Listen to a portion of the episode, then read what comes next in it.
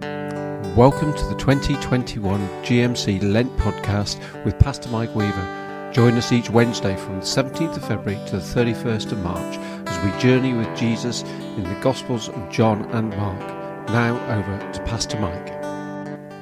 For this week's vlog and podcast, we hear the Gospel of Mark, where Jesus interacts with the Pharisees as he challenges their understanding of their laws and traditions.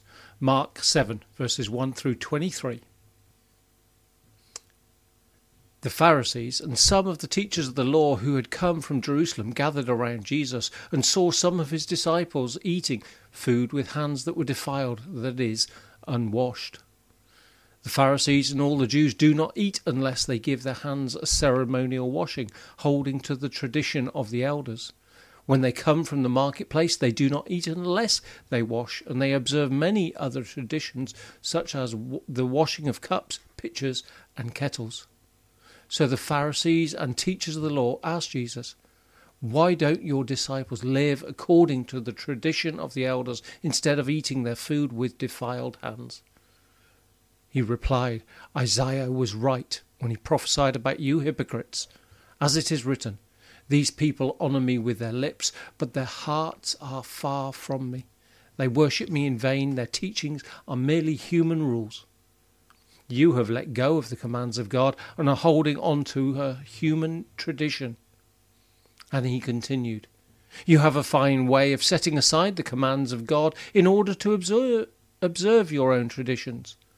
For Moses said, Honour your father and mother and anyone who curses their father or mother is to be put to death. But you say that if anyone declares that what might have been used to help their father or mother is korban, that is, devoted to God, then you no longer let them do anything for their father or mother. Thus, you nullify the word of God by your tradition that you have handed down. And you do many things like that. Again, Jesus called the crowd to him and said, Listen to me, everyone, and understand this. Nothing outside a person can defile them by going into them. Rather, it is what comes out of a person that defiles them. After he had left the crowd and entered the house, his disciples asked him about this parable.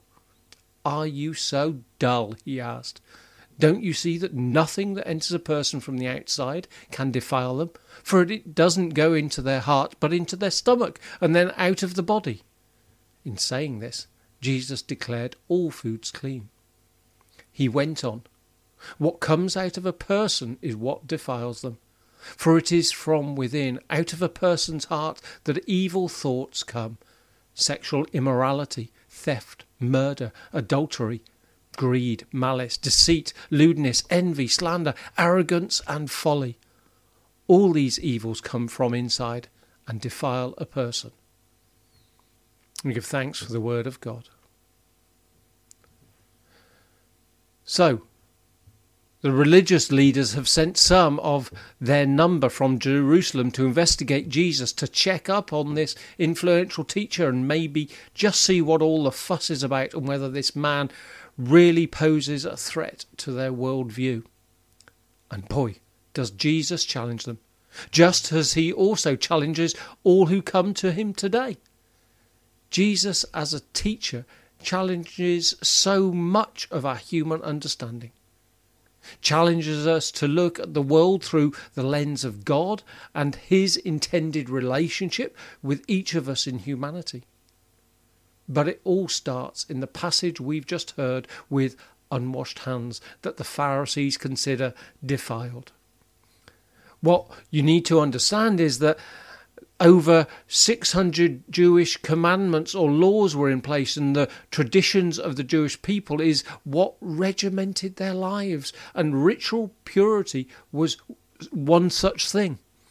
Washing our hands before a meal wasn't just a good thing to do for hygiene, it was actually required. And more than that, it was to be done in a certain way, a specific and ritualistic manner of washing their hands and arms before each meal. It wasn't, therefore, that the disciples' hands were considered dirty, dirty with the grime of the day, but rather that they hadn't carried out this ritual hand washing that had them being accused of not living according to the tradition of the elders. And this gives rise to Jesus' rebuke of them. First, turning to the Hebrew scriptures with which the Pharisees would be familiar, with this passage from the prophet Isaiah, chapter 29, verse 13. These people honour me with their lips, but their hearts are far from me. They worship me in vain. Their teachings are merely human rules. Jesus is saying these human rules, these interpretations of what you say is needed, these petty rules and regulations that have been added to God's holy laws are wrong. They're trying to force people to follow them. Trying to do that is making it doubly wrong. What's worse is that these religious leaders claim to know God's will in every little facet of life.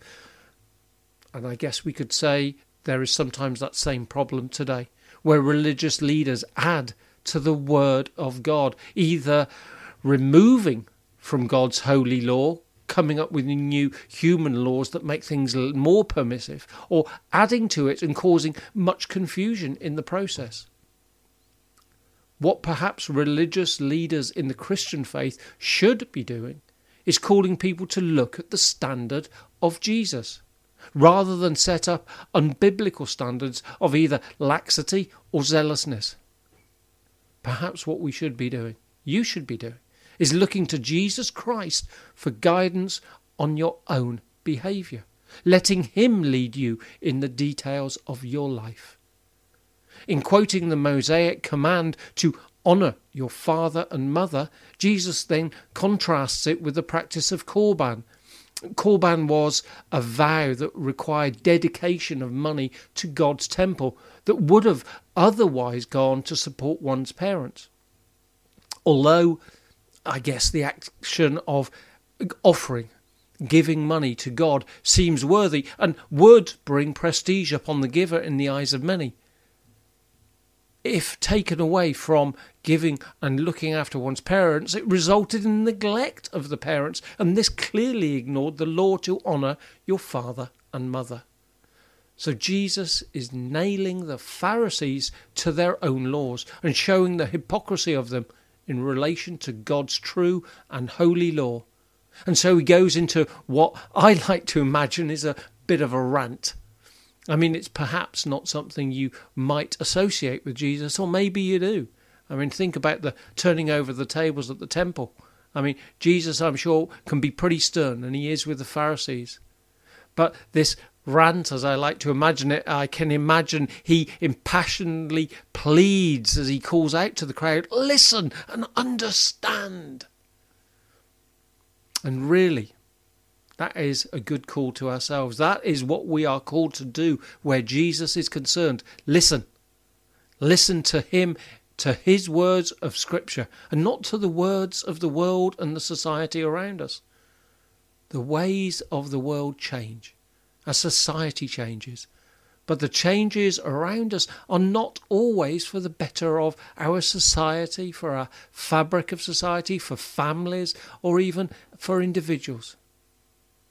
So I say again listen and understand the words of Jesus.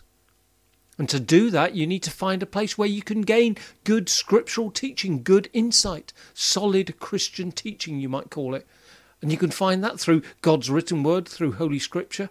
You can find good podcasts, good YouTube videos. If you're not sure, ask a mature Christian friend where you can find such grounding in the Word of God. So Jesus closes out this passage by saying it isn't what goes into us that makes us unclean, but rather what is already within. The Jews, with their food purity laws, believed they could be clean or pure, if you like, before God because of what they refused to eat. But Jesus is saying, no, it's far more important what is in your heart and mind than what's in your diet. Sin begins in our attitude and our intentions within. Jesus, in saying these words, is not degrading the law by changing what may be eaten, but was rather saying this doesn't make a difference. It isn't outward acts, but rather, rather inward intentions. And are these of Jesus, your inward intentions, or are your inward intentions of your fallen self? Jesus, in explaining to the disciples these challenging words that he'd said to the crowd, then gives a list that lies within the human heart. For it is from within, out of a person's heart, that evil thoughts come sexual immorality, theft, murder, adultery, greed, malice, deceit, lewdness, envy, slander, arrogance, and folly. All these evils come from inside and defile a person. In other words, evil actions begin with a single thought that comes from within ourselves.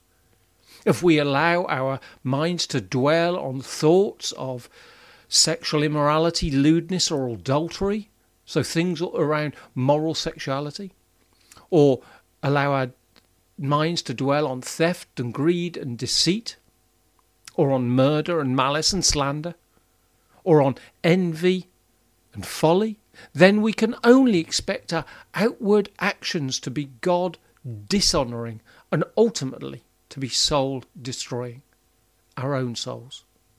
But if we focus our thoughts and, and efforts on the things which we think we want, rather than what things God wants for us, then all we are essentially doing is putting pride of self centeredness before the love of God.